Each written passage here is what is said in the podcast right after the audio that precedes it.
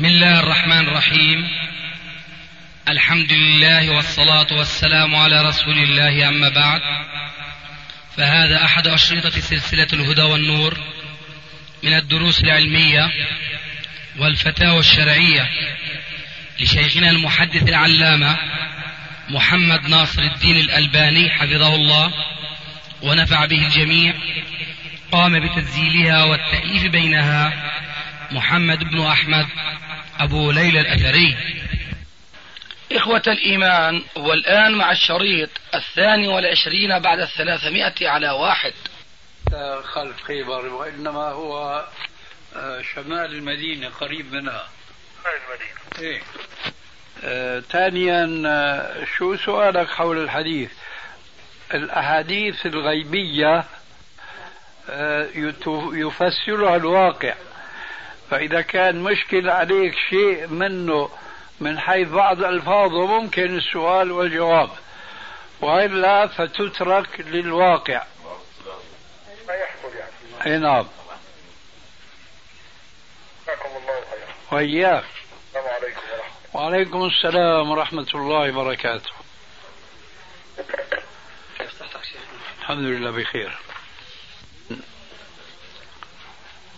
حول قول من قال بأن الرسول عليه السلام نور، وأبطلنا هذا القول بقوله تعالى: قل إنما أنا بشر مثلكم يوحى إلي أنما إلهكم إله واحد.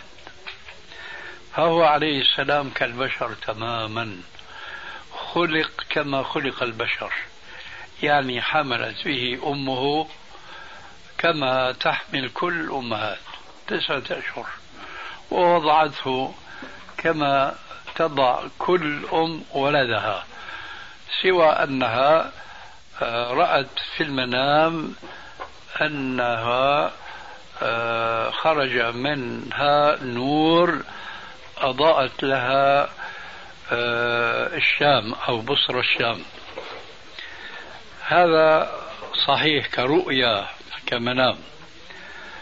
فعليه الصلاة والسلام كان كما تعلمون يأكل ويشرب ويمرض ويجرح وإلى آخره، فهو بشر لا يختلف عنهم إطلاقا إلا بما اصطفاه الله من الوحي والنبوة والرسالة، بس هذا هو. وكأني شعرت أن الرجل أشار إلى قصة تتعلق بعائشة ولا إيش؟ هو إيه؟ أعطى دليل على أساس الروح النورانية. إيه؟ على أساس إنه بؤور ستنا عائشة تحسس بتصلي وعليه طبعا نور. إيه؟ فإجت عبطته، فعبطت هوا. إيه؟ طبعا ما قدرت تمسكه، عبطت. إيه، إنه خرافة يا أم عمر، خرافة. وهذا الرجل لازم تقابله إذا كان بإمكانك، وتفهم قبل كل شيء هو بيحافظ على دينه وصلاته، لأنه مجرد كونه موظف في البنك هذا أكبر دليل أنه غير ملتزم، ما بيحرم ولا بيحلل. قد يكون مصلي، ويوجد هناك كثير من الموظفين في البنوك بيصلوا، إما لأنهم جهال ما بيعرفوا حكم العمل في البنك، أو بيعرفوا لكن ما يقول لك بدنا نعيش. ثانيا، إذا اتصلت معه وتقول له أنا سمعت من كذا وكذا، وهذا الحديث منين جايبه؟ كتب الحديث فيها الصحيح، فيها الضعيف، فيها الموضوع المكذوب إلى آخره. هذا الحديث أنت منين محوشه؟ نحن بلغنا أنه هذا الحديث ما له أصل، ممكن تدلنا على مصدره، وسوف لا يدلك على شيء، لأن هذا الحديث مجرد خيال منه. نعم. السلام عليكم. وعليكم السلام ورحمة الله. أفضل الشيخ. تفضل. أهلا. بارك إن شاء الله. تفضل. بالنسبة حكم الماء الذي تدخل به نجاسة، هل يأخذ حكم الماء أم لا؟ إذا تغير أحد أوصافه 3 فقد تنجس. حكم الماء يعني. اي نعم. وإياه. الماء الطاهر. ايش؟ الماء الطاهر. ايه. هل يجوز إزالة النجاسة به؟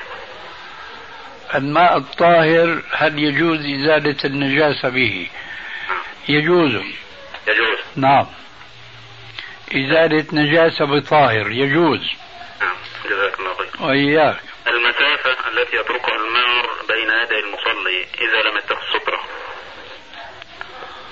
أيوة. المسافة التي يتركها النار بين يدي المصلي الذي لم يتخذ سترة. من وراء سجود المصلي. أقدر من وراء السجود يعني حوالي 3 أذرع. أي نعم. جزاك الله خير. وإياك. هل المسبوق تظل سترته باقية أم تنتهي بتسليم الإمام؟ تظل باقية إذا لم يتيسر له اتخاذ سترة من جديد. في حديث عن ابن عباس رضي الله عنه يقول قال رسول الله صلى الله عليه وسلم: ألحقوا الفرائض بأهلها فما أتقت الفرائض فلأول رجل ذكر. هنا لا يحضرني الجواب الآن. هناك حديث آخر عن المغيرة بن شعبة رضي الله عنه أن رسول الله صلى الله عليه وسلم توضأ ومسح على الجوربين والنعلين. هل هناك شروط للجوربين؟ يذكرون كثيرا من الشروط ولا أصل لشيء منها في السنة، فيجوز المس على كل جورب سواء كان مخرقا أو كان ممزقا أو كان سليما وشفافا وأرق من دين اليهود. جزاك الله خيرا. وإياه. بارك الله فيك. وفيك بارك.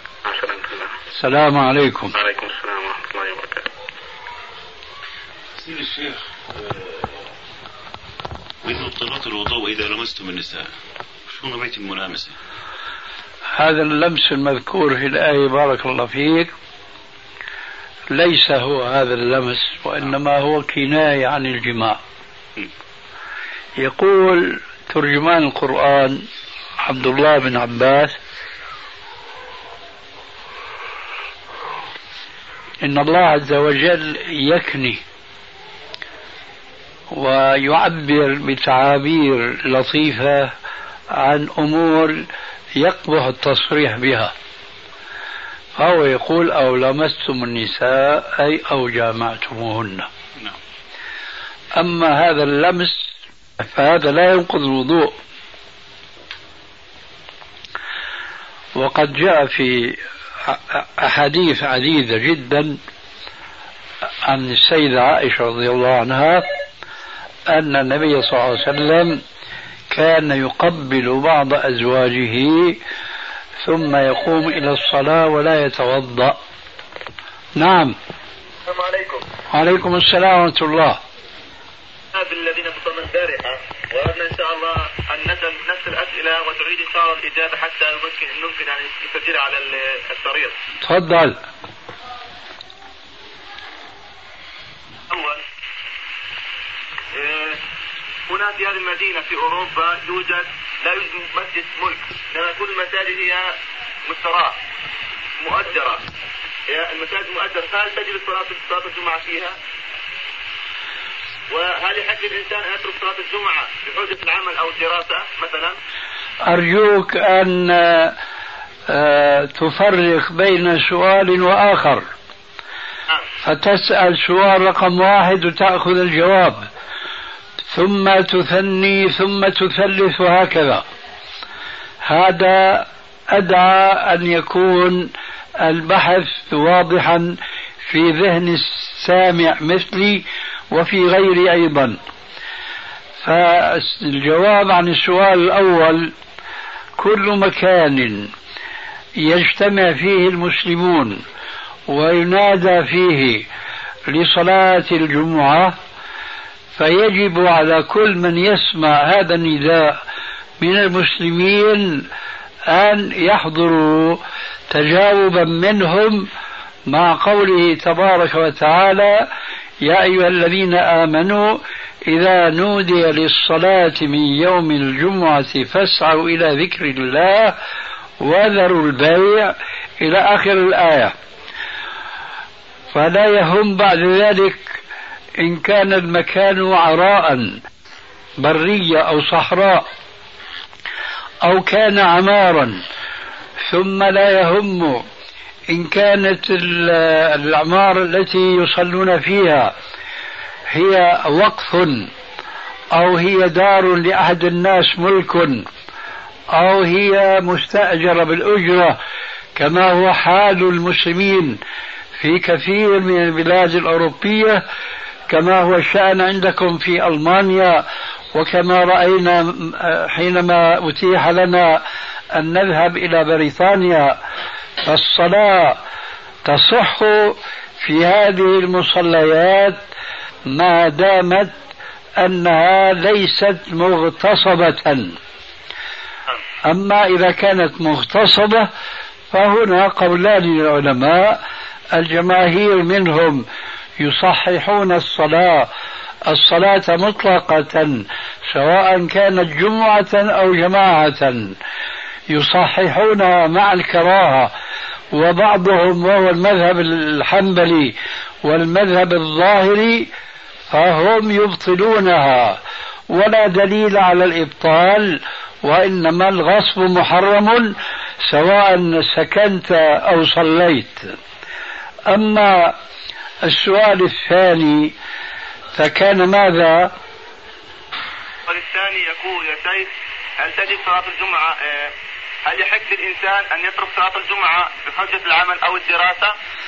لقد سمعت الآية الكريمة التي تصرح بأن الله يأمر أن يدعوا البيع والشراء، أي أن يدع كل مسلم العمل لمجرد أن يسمع منادي الصلاة يقول حي على الصلاة حي على الفلاح، فالعمل ليس عذرا لترك ما فرض الله عز وجل القيام به، وإنما هي المادية التي تغلب على كثير من المسلمين اليوم، فيؤثرون العمل الدنيوي على العمل الأخروي، وهذا انحراف خطير يخشى أن تكون عاقبته سيئة جدا بالنسبة للذي يؤثر الحياة الدنيا على الآخرة غيره.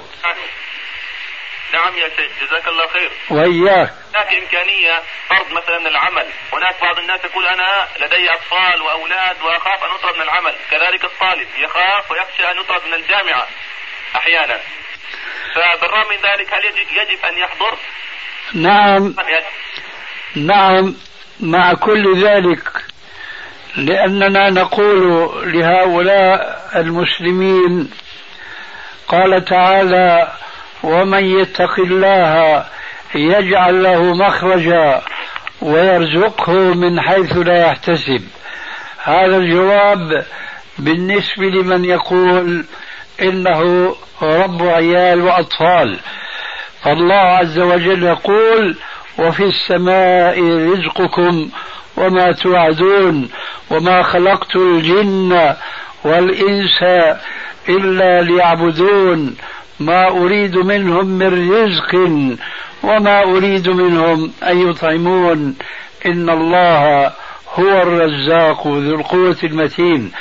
فلا يجوز لمسلم يؤمن بالله واليوم الآخر حقا أن يتقاعس وأن يتأخر عن قيام بما فرض الله عليه من الصلوات بحجة أنه يريد السعي وراء الرزق، فالله ضامن له رزقه، وبخاصة إذا اتقى ربه كما ذكرت آنفا في الآية السابقة ومن يتق الله يجعل له مخرجا ويرزقه من حيث لا يحتسب. هذا بالنسبة لرب العائلة. أما بالنسبة للطلاب الذين ذكرت عنهم إنهم يخشون أن يطردوا من الجامعة، فأنا مع شكي في صحة هذه الدعوة أن المسلم ولو في بلاد الكفر إذا لم يحضر درسا يوم الجمعة في الجامعة اتقاء منه لله عز وجل وتجاوبا منه مع الله يطرد من الجامعة مع شكي في هذه الدعوة. فجوابي إن صحت الدعوة إن طلبه لهذا العلم ليس فرضا عينيا، ولو كان فرضا عينيا فلا يجوز أن يضيع به فرض آخر مثله، كالذين يحجون مثلا إلى بيت الله الحرام فيضيعون ولو في الطريق إلى بيت الله الحرام كثيرا من الصلوات، فهؤلاء بقاؤهم في بيوتهم يحافظون على الصلوات الخمس خير لهم من الحج إلى بيت الله الحرام وهم يضيعون كثيرا من هذه الصلوات المفروضة. لذلك أقول لو كان طلبهم للعلم فرضا عينيا لم يجوز لهم أن يضيعوا بسبب تحصيلهم لهذا الفرض العيني فروضا عينية أخرى، بل يجب عليهم أن يجمعوا بالقيام أو بين القيام بكل ما فرض الله عز وجل عليهم.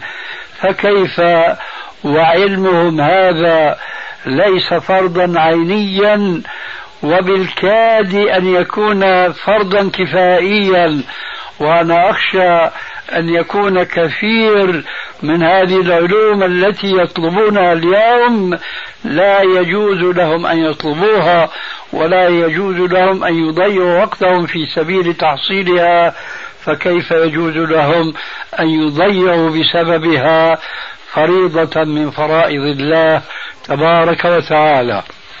غيره يا شيخ، هنا لدينا في المسجد ليل الخطيب في المدينة، يأتينا خطيب جمعة من مدينة أخرى تبعد عنا تقريبا 25 كيلومتر أو أكثر، فما حكم الشرع في ذلك؟ لا بأس من ذلك إذا لم يكن لديكم خطيب منكم وفيكم يعرف حوائجكم ومصالحكم، ما في مانع أن يأتيكم رجل مسلم يخطبكم ويصلي بكم إذا كان أهلا لذلك، لا بأس. لا بأس، ولكن في المدينة التي نسكن فيها يوجد هناك بعض الناس يمكن أن يخطبوا. سامحك الله، أنا بقول لك إذا كان لا يوجد عندكم من يخطبكم ويصلي بكم وهو أعلم بشؤونكم، قلت لك سلفا هذا، فإذا كان يوجد فلماذا تدعون الرجل البعيد وتكلفونه أن يقطع هذه المسافة؟ أما إن كان مفروضا عليكم لسبب أو آخر هذا شيء آخر. فإذا كان هناك شيء يعني تشعر أنك بحاجة إلى توضيحه فلكل سؤال جواب. سمعتني؟ نعم نعم سمعتني. حفلة العيد يكون حفلة، يعني في هذه الحفلة إن شاء الله سيكون مسرحيات إسلامية هادفة وأناشيد خالية من الدكوك، وكلها كلمات تشجع للجهاد وتشجع المسلمين وهي في الدعوة في سبيل الدعوة. وفي المسجد سيكون هذه الحفلة إن شاء الله في المسجد، والمسجد الذي ستقام فيه الحفلة مكون من طابقين، طابق علوي وطابق سفلي. الطابق العلوي للرجال وستكون هناك الحفلة النشاطات مثل المسرحيات والأناشيد، والطابق السفلي للنساء، وستنقل الصورة من الأعلى إلى النساء بواسطة الكاميرا في الفيديو، فهل هذا جائز؟ أولا لا يوجد يا أخي الإسلام في دين الإسلام مسرحيات، يوجد خطب ويوجد دروس ومواعظ وقصص تختار من كتاب الله ومن أحاديث رسول الله صلى الله عليه وسلم يوجه ويربى عليها المسلمون سواء كانوا رجالا أو نساء.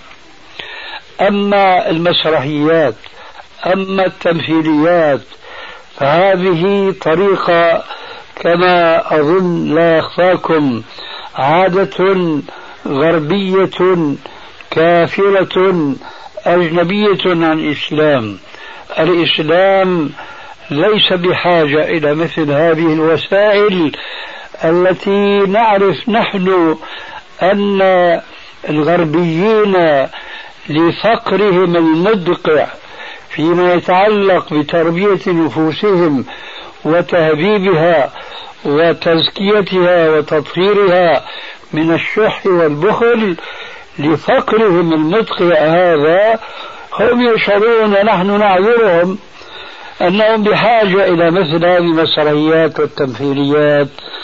فلا يجوز للمسلمين أن يتشبهوا بهم وأن يقلدوهم. ولعلك سمعت أو قرأت حديثا رواه الإمام الترمذي في سننه أن النبي صلى الله عليه وسلم كان راجعا في غزوة حنين فمروا بشجرة ضخمة من شجر السدر، كان المشركون يعلقون عليها أسلحتهم، فقال قائل منهم يا رسول الله اجعل لنا ذات أنواط كما لهم ذات أنواط. فقال عليه الصلاة والسلام وهو مغضب الله أكبر: هذه السنن لقد قلتم كما قال قوم موسى لموسى اجعل لنا إلها كما لهم آلهة. فانظر كيف أن النبي صلى الله عليه وسلم أنكر على أولئك الصحابة كلمة شتان ما بينها وبين كلمة قوم موسى الذين طلبوا أن يعبدوا العجل من دون الله تبارك وتعالى، وإنما طلب بعض أصحابه شجرة يعلقون عليها أسلحتهم، اجعل لنا ذات أنواط كما لهم ذات أنواط. فأنكر الرسول عليه السلام ذلك عليهم أشد الإنكار. ولذلك فنحن نحذر المسلمين بعامة، وأنتم الذين تعيشون في عقر بلاد الكفر بخاصة، من أن تتغلب عليكم تقاليدهم وعاداتهم وأن تتشبهوا بهم، فيصرفكم ذلك عن التمسك بكثير أو بقليل مما جاء به الإسلام. هذا من جهة. من جهة أخرى، هذه المسرحيات وهذه التمثيليات لا تخلو مهما كان القائمون عليها من كذب لربط الحوادث بعضها ببعض، إن لم تخلو من اختلاط النساء بالرجال، وإن خلت من ذلك فلا يخلو من أن يتشبه رجل بامرأة أو رجل بصبي أمرد أو نحو ذلك من الأمور المستنكرة التي لا تخفى على مسلم.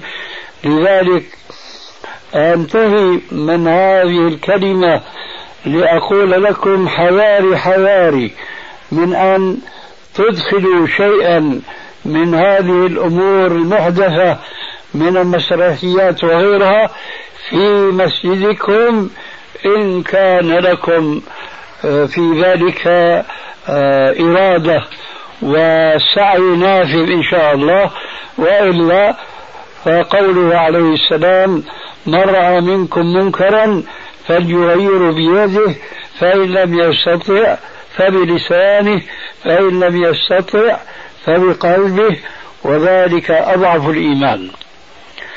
غيره. ألو.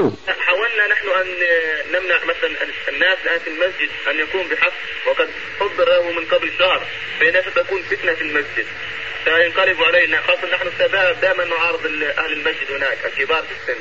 أيوه. فتكون عنا نحن قسانون، فماذا نفعل لهم؟ غدا الحفل إن شاء الله. هل نمنعهم بالقوة أم نكلمهم ماذا؟ لا، ما أعتقد أن القوة تفيده، وبخاصة أنني لا أدري أي القوتين عندكم أقوى، قوة الحق أم قوة الباطل. ولا سيما أنكم تعيشون كما قلت آنفا في عقر بلاد الكفر والضلال، ولذلك فالذي أراه من بعيد والشاهد يرى ما لا يرى الغائب أنه يجب أن تستعملوا الحكمة وأن تبتعدوا عن الشدة تجاوبا منكم مع قوله تعالى ادع إلى سبيل ربك بالحكمة والموعظة الحسنة وجادلهم بالتي هي أحسن. نعم، يجب أن كيف يمكن نحتفل بالعيد مثلا؟ وذكرك إن شاء الله في حديث الأحباس وحديث عائشة عندما دخل عليه رسول الله صلى الله عليه وسلم بين يديها جاريتان وكانتا تغنيان. اي نعم، الاحتفال بالعيد اولا تعبير ليس اسلاميا، ليس هناك احتفال، ايضا هذا امر دخيل في الاسلام، انما هناك عيد كما قال عليه السلام لأبي بكر في القصة التي أشرت إليها دعهما يا أبا بكر فإن لكل قوم عيدا وهذا عيدنا. فالمسلمون قبل كل شيء يهتمون بأداء صلاة العيد في المصلى إذا تمكنوا من ذلك، وإذا لم يتمكنوا ففي المسجد على حسب ما يتيسر لهم. أما الأشياء المباحة فهي مباحة في كل زمان وفي كل مكان، وإنما ربنا عز وجل بحكمته البالغة أباح الضرب على الدف فقط لا شيء سواه في العرس وفي يوم العيد. أما هذا ليس معناه أن نعمل احتفالات كما يفعل الأوروبيون وكما شاهدناهم في الساحات والمجالس العامة، يأتون بالموسيقى وبالجوق ونحو ذلك ويرقصون ويطربون وإلى آخره. لا شيء من ذلك في الإسلام. هذه الإباحة التي أباحها الرسول عليه السلام هي إباحة فردية كما رأيت أو قرأت في حديث الجاريتين. الرسول ما احتفل، أبو بكر ما احتفل، وعمر ما احتفل، إذا أردنا نستعمل هذه الكلمة كلمة الاحتفال. وإنما إذا أرادت طفلة جارية صغيرة أن تضرب على الدف والدف فقط لا شيء سواه لا يجوز على الكبار أن ينكروا ذلك. هذا الذي وقع وهذا الذي يقر ولا يجوز أن ينكر. أما أن نبني على ذلك علالي وقصورا واحتفالات وموسيقى ونحو ذلك فهذا توسع غير مشروع باتفاق العلماء. نعم، قرروا فيما بينهم مية. أيوة، ونترك تلك هذه البلاد بلاد أوروبا للذهاب مثلا العلم، تعلم علم الحديث أو الفقه، لأنهم يقولون بأن هذا العلم لا يفيدنا، والمسلمون بحاجة أن يعودوا إلى علم الآخرة إذا صح التعبير أو الجهاد الآن. فما رأيكم في ذلك؟ عفوا، إن كنت أحسنت سمعا فالكلام خطير جدا، ولأتثبت منه فأعيده علي. ماذا يقول البعض؟ البعض يقول بأن المسلمين الآن ليسوا بحاجة إلى علم الفيزياء ولا الكيمياء، إنما الآن بحاجة لأن نتعلم ديننا حق التعلم، علم الفقه وعلم الحديث، وأن نعود إلى الجهاد، فلا عزة إلا بالجهاد. فلذلك يقولون بما أننا حتى أحيانا نقوم بكثير من المعاصي في هذه البلاد من النظر والاختلاط ما إلى هذه الأمور، يجب علينا أن نرجع، أو ليس يجب، أننا من الأفضل أن نترك البلاد بلاد الغرب ونذهب إلى أفغانستان نجاهد هناك، أو نذهب إلى كلية سريعة إسلامية نتعلم فيها الدين والشرع. هذا كلام فيه حق وفيه غير حق.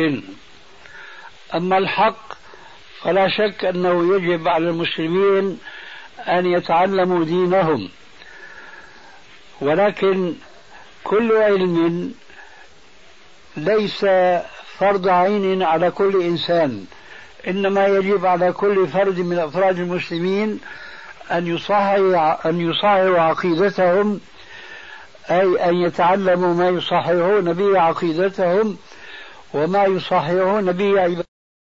أما الحق فلا شك أنه يجب على المسلمين أن يتعلموا دينهم، ولكن كل علم ليس فرض عين على كل إنسان، إنما يجب على كل فرد من أفراد المسلمين أن يصححوا عقيدتهم، أي أن يتعلموا ما يصححون به عقيدتهم وما يصححون به عبادتهم.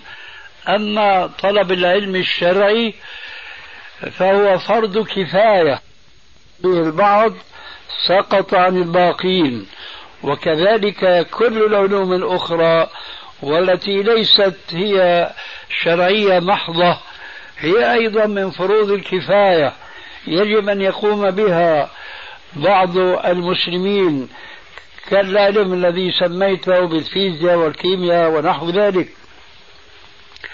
لكن والحق أقول أن أكثرية المسلمين اليوم إنما يهتمون بهذه العلوم الدنيوية التي لا تفيدهم إلا المكاسب المادية، ولكنها في الوقت نفسه لا تقربهم إلى الله زلفى كما هو الشأن في العلوم الشرعية. فنحن إن أنكرنا شيئا فإنما ننكر هذا الإقبال الشديد والإدبار الكثير، الإقبال الشديد على العلوم العصرية والانحراف الخطير عن العلوم الشرعية.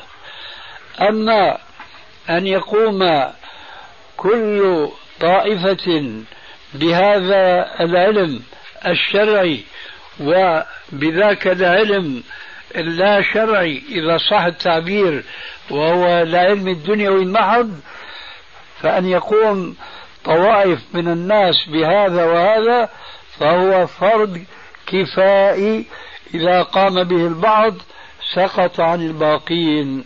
لكن الإفراط والتفريط هو مجال الإنكار في كلام هذا. بقي شيء مما حكيته لابد من لفت النظر إليه، أن هناك شبابا متحمسين اليوم منبثين في كثير من البلاد الإسلامية يهتمون بالجهاد، وهذا الجهاد هو بلا شك اليوم فرض عين في مثل أفغانستان، ويجب أن يكون كذلك لو سنحت الفرصة في كثير من البلاد الأخرى كفلسطين وغيرها. ولكن رف الصوت الآن بالدعوة إلى الجهاد، ونحن بعد لم نتمكن من تكتيل جماعة من المسلمين يفهمون الإسلام فهما صحيحا في كل فروعه وأصوله ويربون أنفسهم على ذلك، كما فعل النبي صلى الله عليه وآله وسلم في أول بعثته الكريمة. أما ونحن بعيدون كل البعد عن هذا العلم وعن هذه التربية، فنرى أن رفع الأصوات في كثير من البلاد بالجهاد وهم يعلمون أنهم ليس عندهم وسيلة الجهاد التي أشار الله عز وجل إليها في قوله وأعدوا لهم ما استطعتم من قوة ومن رباط الخيل ترهبون به عدو الله وعدوكم. فهذا الإعداد المادي يجب أن يتقدم قبله الإعداد النفسي، والإعداد النفسي هو أهم من الإعداد المادي، فإن المسلمين ليس من المفروض عليهم أن يعدوا العدة المادية بحيث تكون مساوية في القوة وفي العدد والعدة لقوة الكفار، لا، لكن قبل ذلك كله يجب أن يعدوا أنفسهم، وذلك بتربية الإيمان في نفوس المسلمين، وذلك لا يمكن إلا بفهم الإسلام فهما صحيحا وتطبيق هذا الإسلام في نفوسنا. وهناك كلمة أعتبرها حكمة بالغة في العصر الحاضر نطق بها أحد كبار الدعاة الإسلاميين لجماعته، ولكن الجماعة اليوم قد انصرفوا عنها إلى الصياح والزعاق بالجهاد. تلك الكلمة هي قوله رحمه الله: أقيموا دولة الإسلام في قلوبكم تقم لكم في أرضكم. وإقامة دولة الإسلام في القلب تحتاج إلى علم وإلى تربية، والعلم يحتاج إلى تصفية، والتصفية لا يوجد اليوم في العالم الإسلامي إلا أفراد قليلين جدا ضائعون في غمرة الكثرة الكافرة من المسلمين. لعلي أجبتك عن سؤالك.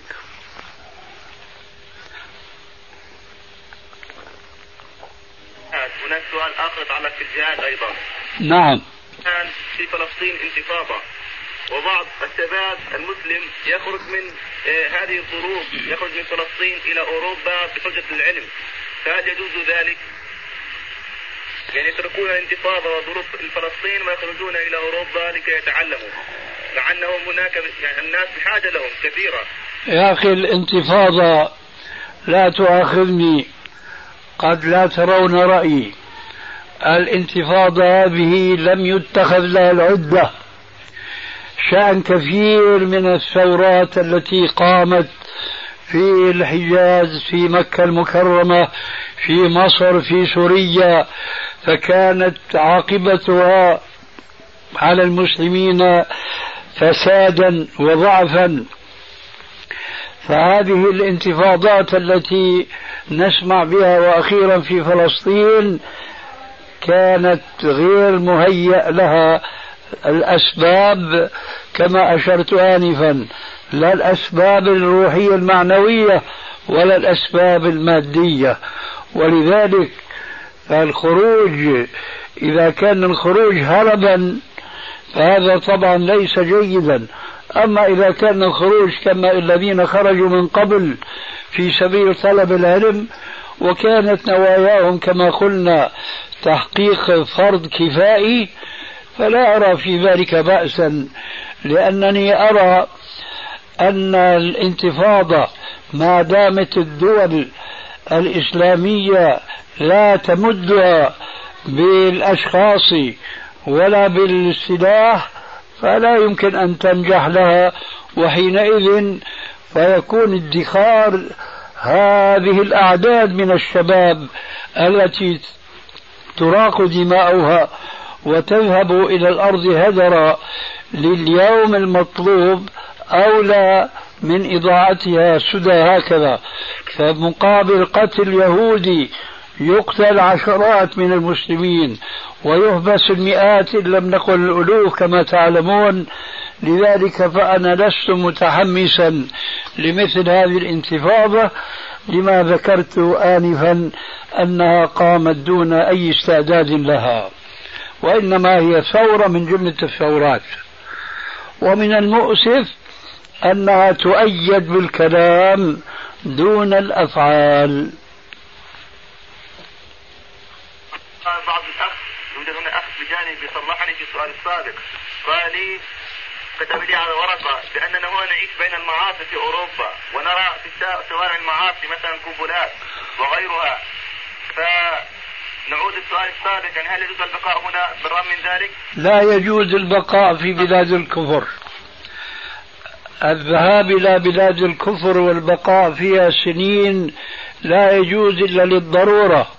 وهنا لنا محاضرات كثيرة تدندن حول قول عليه السلام: المسلم والمشرك لا تتراءى نارهما. المسلم والمشرك لا تتراءى نارهما. ولذلك فجهود الشباب في بلاد الكفر والضلال صحيح أنهم يحفظون أنفسهم، ولكن ما يستطيعون أن يفعلوا شيئا لصالح المسلمين.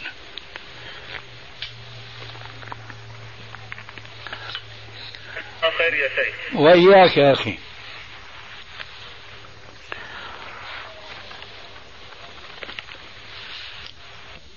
تفضل، في شيء عندك؟ لا سألتك عن ذكرني شو اسمه اللمس.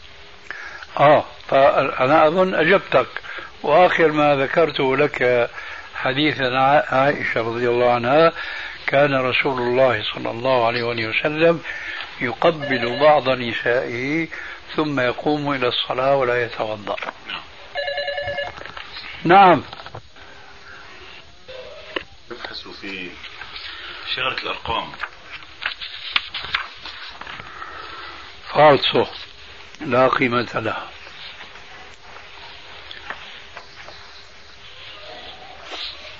هذه الأرقام ليس لها ضوابط وليس لها قواعد، وهي تشبه ما كانوا قديما يتعاطونه مما يسمونه بحروف الجمل، ودول منجمين بيستعملوا هيك أشياء كثيرا. نعم، السلام عليكم. وعليكم السلام. نعم، الأسئلة. ارفعي صوتك لأنه ضاع كلامك. أسأل إنه الموت الفجأة هو شهيد أو لا؟ شهيد إن شاء الله ما تكون الموتة موتة أسف. يعني يختلف الأمر بين إنسان وآخر، فموت الفجأة بالنسبة لمن كان مستعدا للقاء الله عز وجل وقد قام بكل ما يجب عليه من الحقوق، سواء كانت حقوق لله عز وجل من صلاة وصيام أو حقوق لعباد الله كالزكاة والصدقات ونحو ذلك، فإذا كان قد قام بكل الواجبات وما في عليه دين ومات فجأة فهذا لا شيء فيه. لكن إذا كان فاسقا أو كان فاجرا أو كان مقصرا ومات موت فجأة فهذه موتة أسف، لأنه لم يستعد لمثل هذه الموتة.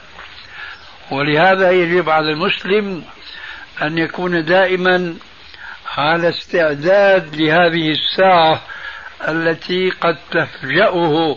لذلك قال عليه الصلاة والسلام: من أحب لقاء الله أحب الله لقاءه، ومن كره لقاء الله كره الله لقاءه. غيره واحد يقضي الصوم عن الميت، الصدقة بالصوم عن الميت، يعني نقضي عليه صيام، عليه صيام. أيوة. عليه صيام عشان كان مريض وفيه من قبل ما كانش يعني صوم. إيه اسمعي،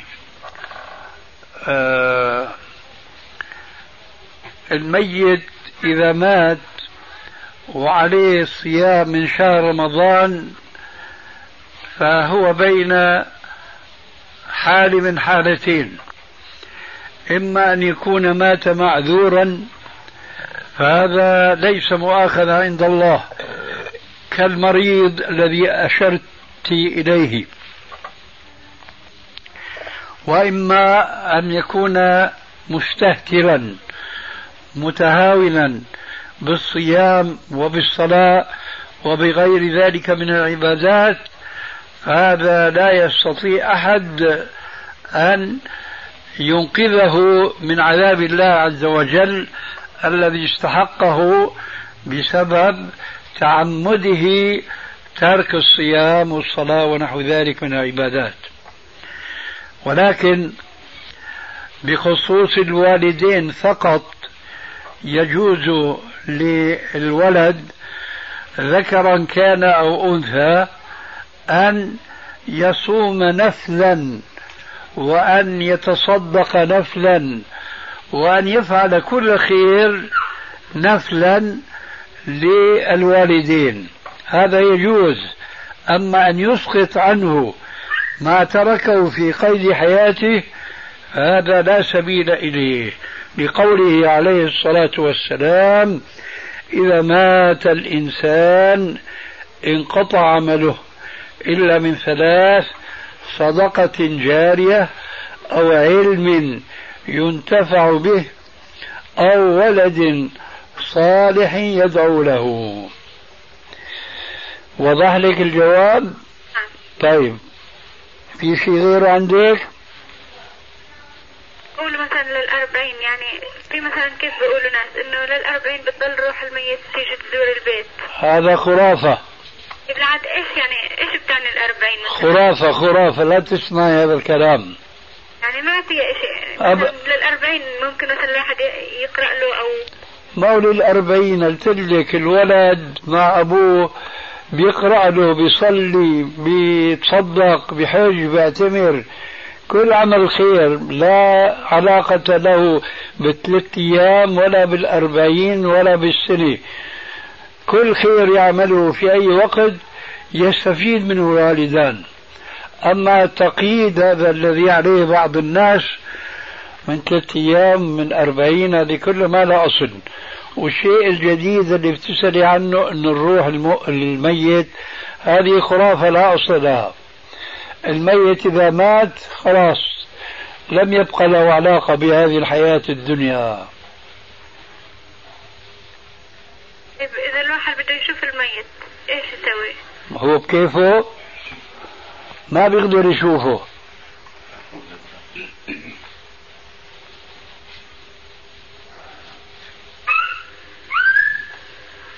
السلام عليكم. وعليكم السلام ورحمة الله وبركاته.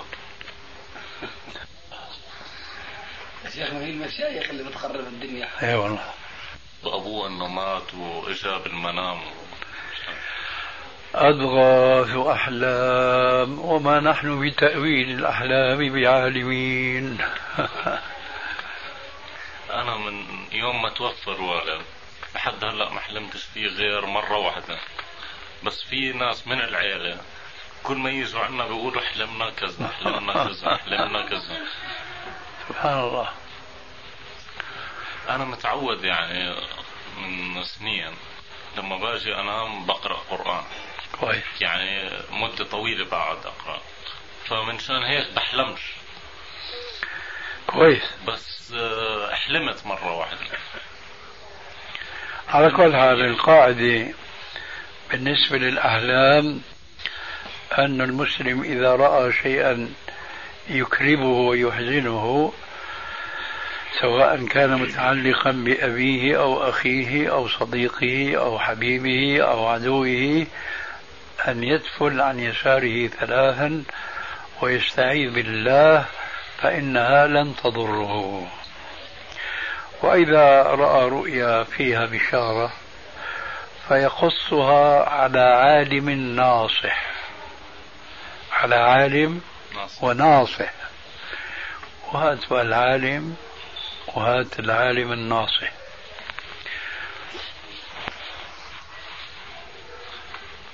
شفتهم بيقولوا بالخلق. أنا بعرف إنه من السنة إنه سيدنا محمد عليه الصلاة والسلام كان خلق بعيد يعني وقت ما يصلوا الليل، فهون الجوامع قريبة وما فيش خلق بعيد يعني. فما بعرف شو رأيك بهالشغلة. يقولك أنه المساجد قريبة، وإذا كانت قريبة المساجد يعني يصلوا في المساجد. ما بعرف أنو الأفضل، أنو اللي فيه الأفضل بلا شك اللي فعله الرسول عليه السلام. الرسول صلى العيد في الخلا فعلا، لكن مو مثل ما عم تقول بعيد، لا أنت لابد أنك اعتمرت ورحت المدينة. ما رحت أنت؟ والله كان السنة هذه كنا نروح بس خير.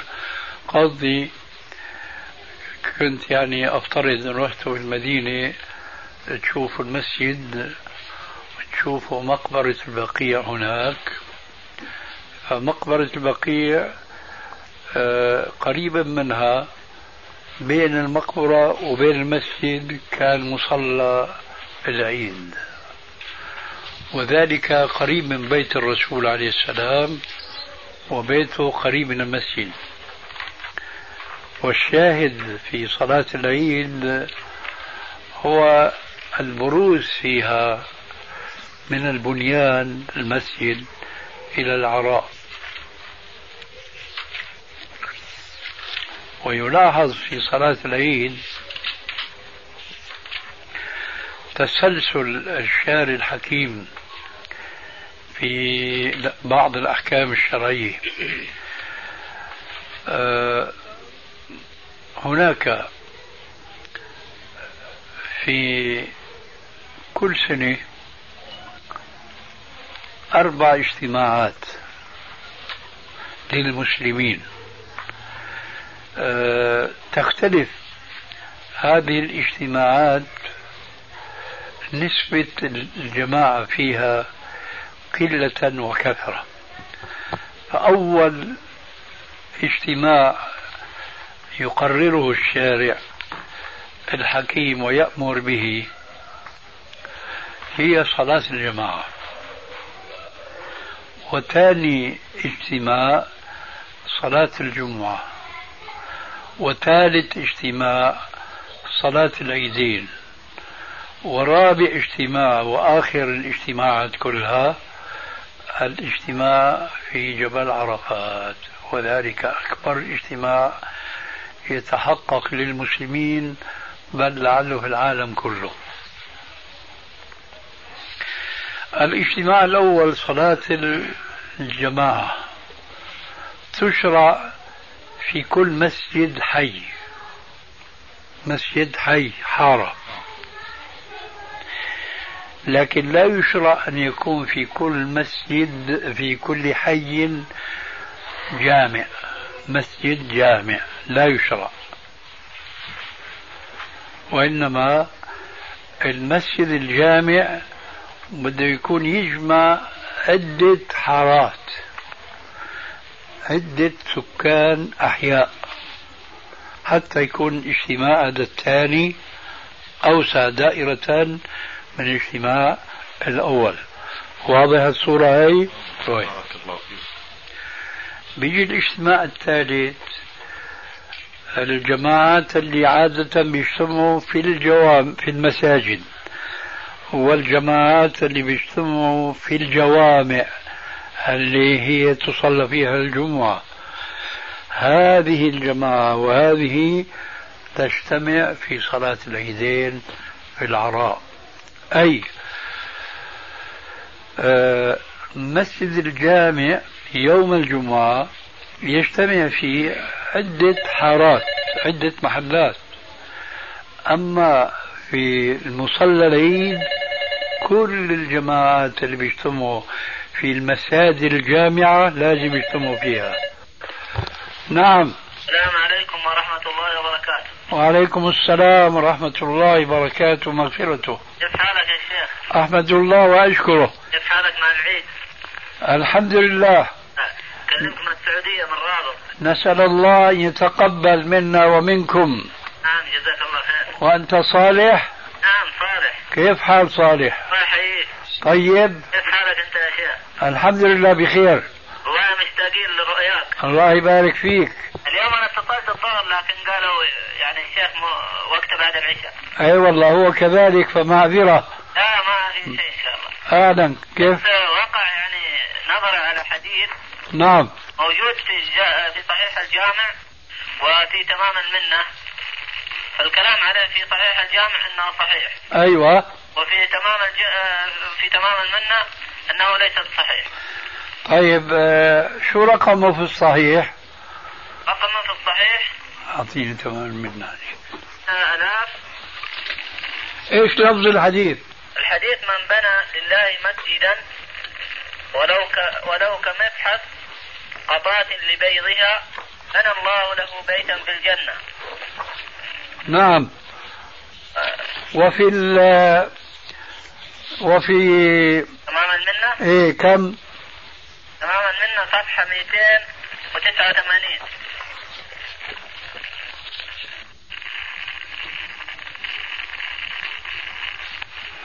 أيوة تمام المنة يوضح بالنسبة للفظة لبيضها أنه لفظة البيض هي التي لم ترد في تلك الطرق. أما هنا في صحيح الجامع فمعزو الحديث للروض النظير كما ترى. فإن شاء الله أنا أرجع إلى الروض النظير وتتصل معي لأعطيك الجواب النهائي. متى أتصل بك إن شاء الله؟ غدا إن شاء الله. نفس الوقت؟ أيوة نفس الوقت. جزاك الله خير. وإياك. محمد يبغى يعيد عليك. أهلا مرحبا هاته. جزاك الله خير. وإياك. وعليكم. وعليكم السلام ورحمة الله وبركاته. الحمد لله. وأنت كيف حالك؟ ما تقول كل عام أنتم بخير، لأن هذا لا أصل له في السنة، وإنما قلت تقبل الله طاعتكم. كيف حالك؟ أحمد وأشكره. وأنت كيف صحتك؟ الحمد لله. طيب صحتك إن شاء الله؟ إن شاء الله أحسن من ذي قبل الحمد لله. متى حتجينا إن شاء الله؟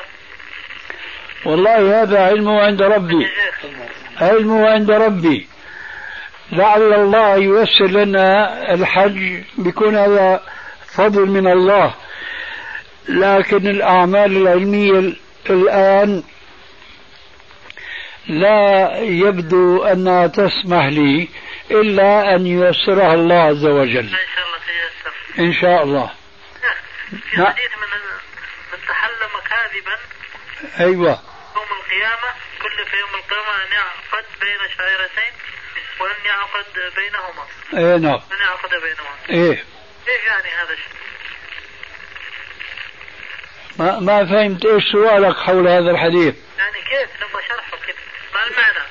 المعنى اللي بيقول أنا أمس رأيت منام كذا وكذا وهو كاذب، فحينئذ يكلف يوم القيامة بما هو مستحيل، وهو أن يربط بين حبتي شعير.